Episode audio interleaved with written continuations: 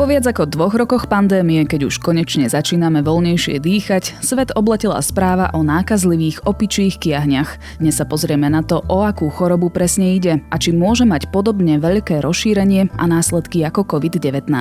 Je pondelok 6. júna, meniny má Norbert. Bude polooblačno až oblačno a teplo 25 až 30 stupňov. Miestami sa môžu objaviť aj prehánky či búrky.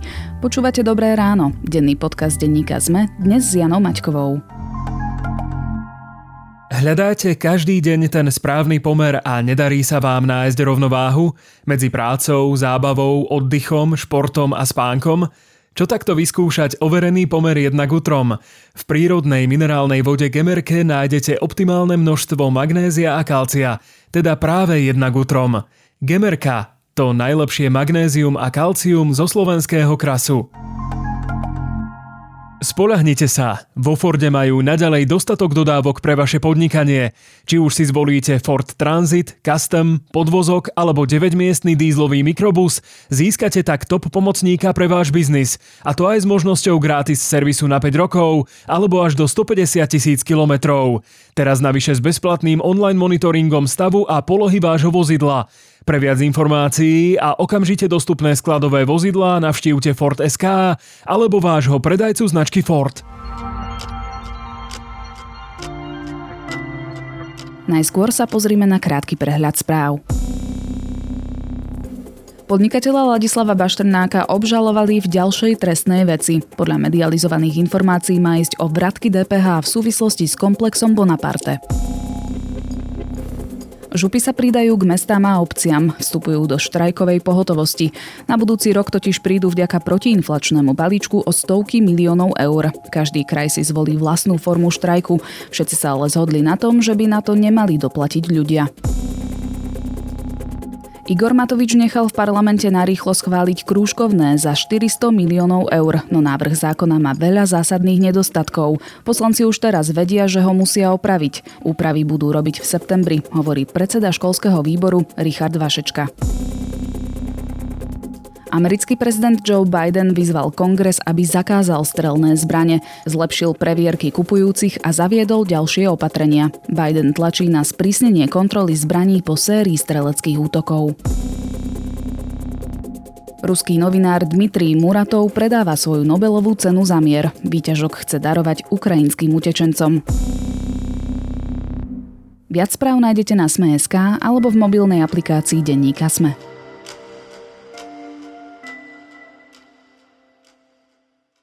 Už sme si vydýchli z pandémie covidu, no prekvapil nás ďalší vírus. Opičie kiahne sa pred pár týždňami dostali do USA aj Európy. V Británii zaznamenali komunitné šírenie a prvé prípady oznámilo aj susedné Česko, Rakúsko či najnovšie Maďarsko. Na Slovensku sa zatiaľ výsky dopičích kiahní nepotvrdil, no je to skôr len otázka času. O aké ochorenie ide, aké má príznaky a priebeh a je strach, že sa opičie kiahne pretavia do pandémie oprávnený, budem sa pýtať Denisy Koleničovej, ktorá sa v denníku SME venuje zdravotným témam. Na Slovensku zatiaľ nie sú ani prípady podozrenia, no prvých nakazených opičími kiahňami zaznamenali už v susednom Česku, Rakúsku aj Maďarsku. 2000 vakcín nakúpime v rámci prevencie. Staršia a prevek riziková populácia už bola v mladosti zaočkovaná proti pravým kiahňam. Denny, o čo teda ide? Čo sú opičie kiahne? Opičie kiahne sú zriedkavé vírusové ochorenie, sú vlastne veľmi príbuzné variola, alebo variola vírusu, čo je vírus, ktorý spôsoboval práve kiahne. A sú zriedkavé a veľmi často sa vlastne e, vyskytovali v Afrike, západnej a centrálnej a do Európy sa dostávali len prostredníctvom importovaných zvierat alebo e, vďaka cestovateľom. Čiže nebolo to úplne ochorenie, ktoré by bolo pre Európu typické?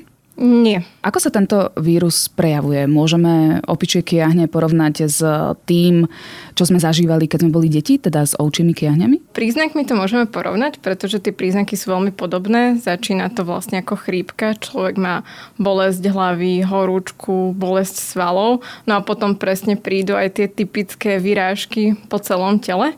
Čo sa týka príznakov, jediný rozdiel, ktorý tam je, alebo ktorý som ja pochopila z toho, čo hovoria infektológovia, tak je vlastne v tom, že pri ovčích kiahňach sú rôzne vlny toho, ako sa vyhádžeš čo znamená, že máš vlastne na sebe pupienky v rôznych štádiách a tuto je vlastne vždy len jedna vlna, ktorá by mala odoznieť. Keď som sa pripravovala na túto tému, tak som čítala, že ovčie kiahne nie sú až tak príbuzné tým opičím kiahniam, aj keď sa teda zdá názvom, že je to niečo príbuzné. Takže čo je tam rozdiel? Nie sú príbuzné z virologického hľadiska, pretože tam vlastne je príbuzný ten variola vírus, čo sú práve kiahne, nie ovčie. Takže z virologického hľadiska nie sú podobné. Virolog by nesúhlasil. Ale to je dôležitá informácia, najmä práve kvôli tomu, že vakcíny proti ovčím kiahňam nebudú fungovať proti opičím kiahňam.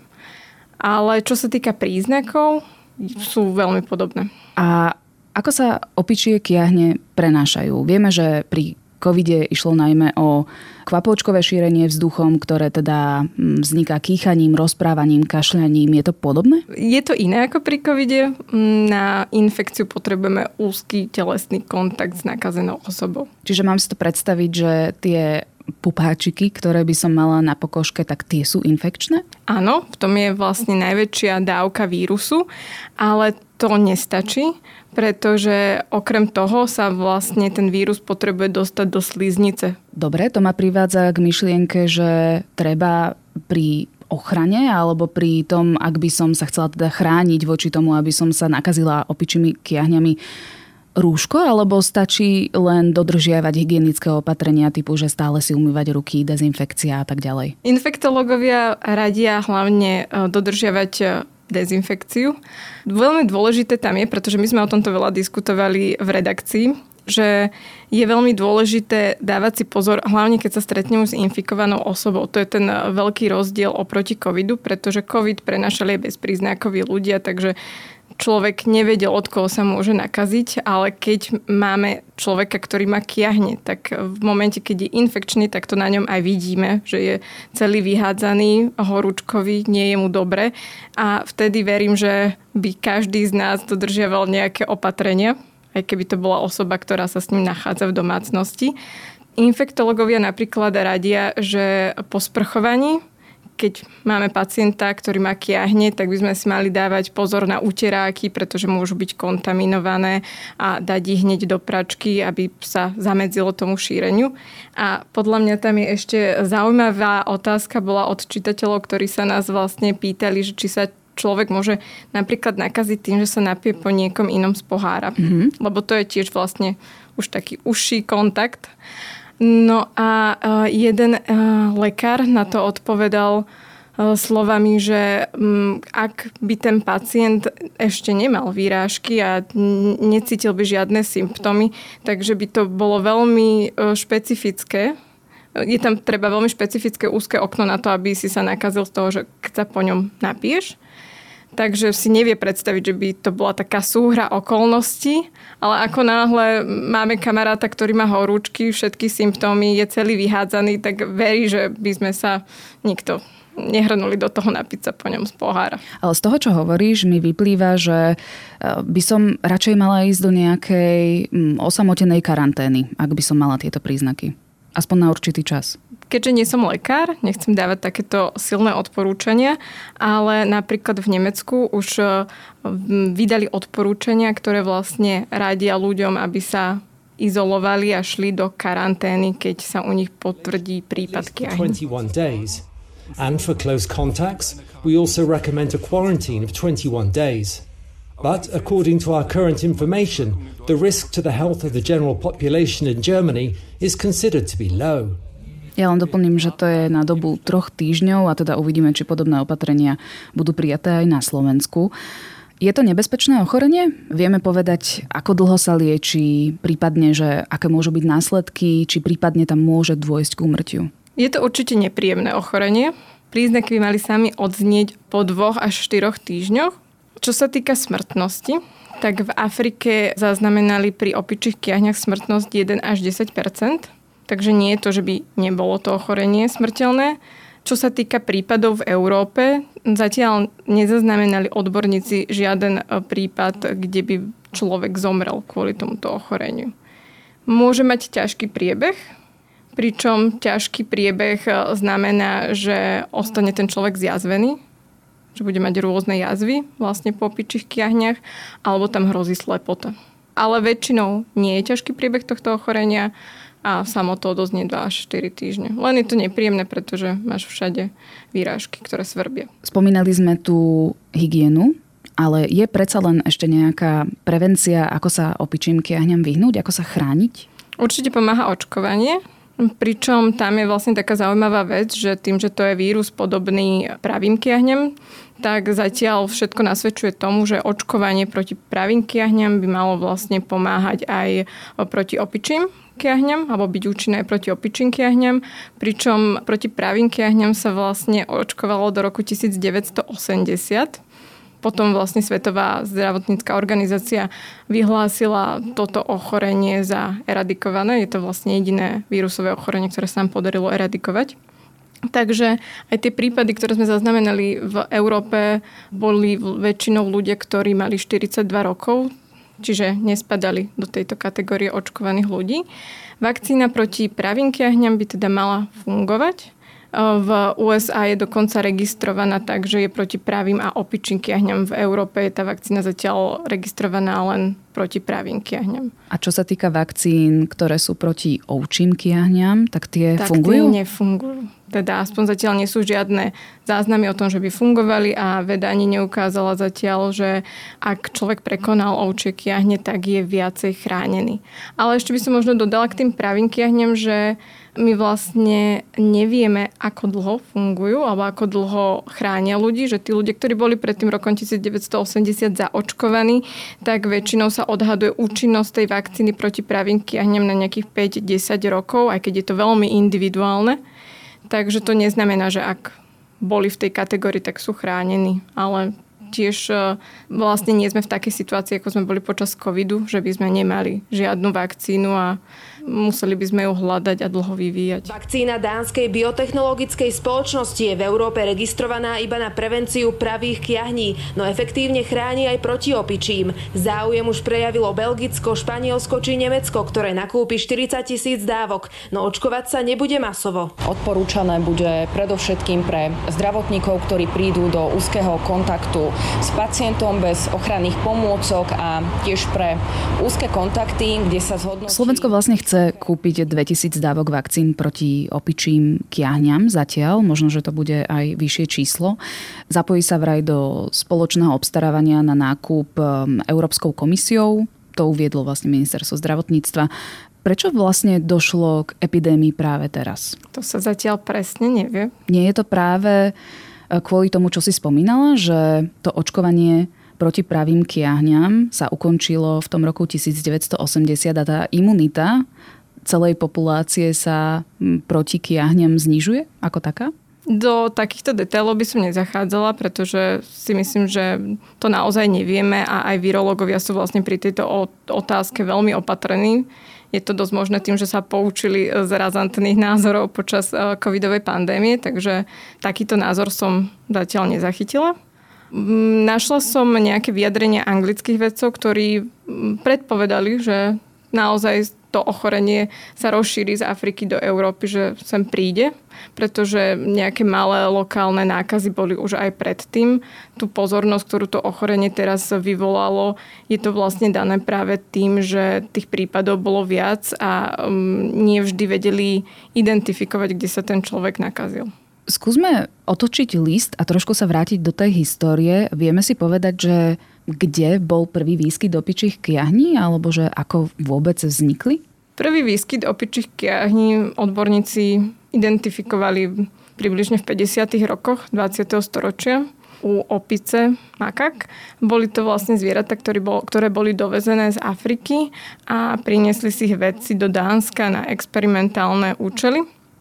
Práve preto sa tie kiahne volajú opičie, ale opice v skutočnosti nie sú ich e, ich hlavným hostiteľom. E, väčšinou sa opičie kiahne vyskytujú najmä u hlodavcov, veveríc napríklad, alebo potkanov ale teda môžu sa nimi infikovať aj opice a človek. A u človeka bol prvý prípad e, identifikovaný v roku 1970. A ako sa dostal na človeka? Na človeka sa ten vírus vlastne môže dostať e, buď e, zo zvieraťa, ak ho napríklad pohryzne, alebo aj konzumáciou spracovaného mesa zo zvieraťa, ktoré bolo infikované.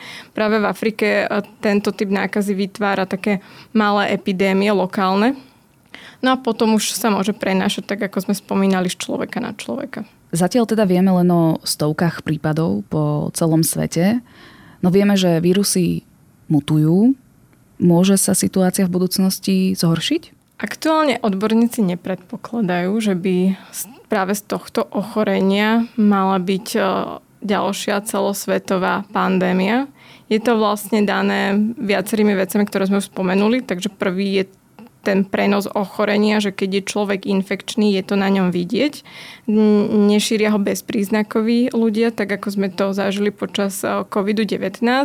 Ďalším rozdielom je to, že máme liek na to ochorenie, rovnako ako máme aj vakcíny. Takže zatiaľ nič nenasvedčuje tomu, že by mala vzniknúť ďalšia pandémia.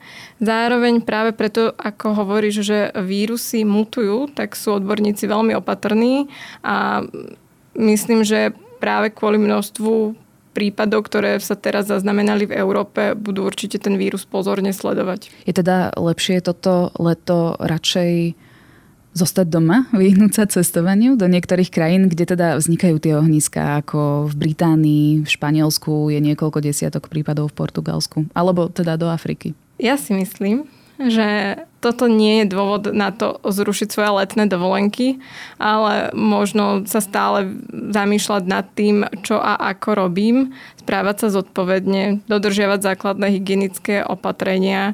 A tak ako nás naučila pandémia COVID-19, ja verím, že keď ľudia cítia, že sa necítia dobre, tak zostanú doma a, nepôjdu sa o to deliť so svojimi kamarátmi, známymi a rodinou. Takže apelujeme na zodpovednosť aj v tak. letných mesiacoch.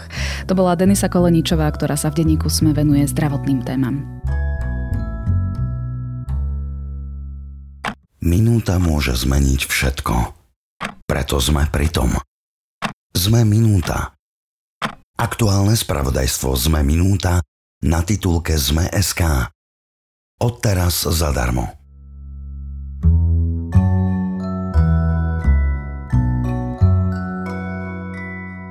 Americký reper IDK vydal perfektné EPčko s názvom Simple, ktorému produkoval známy klubový DJ Kate Ranada.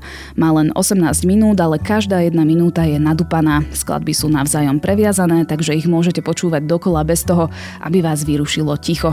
Naozaj veľmi odporúčam a nebrante sa ani tancovaniu. Na dnes je to všetko. Počúvali ste Dobré ráno, denný podcast denníka ZME s Janou Maťkovou. Prajem vám vydarený štart do nového týždňa.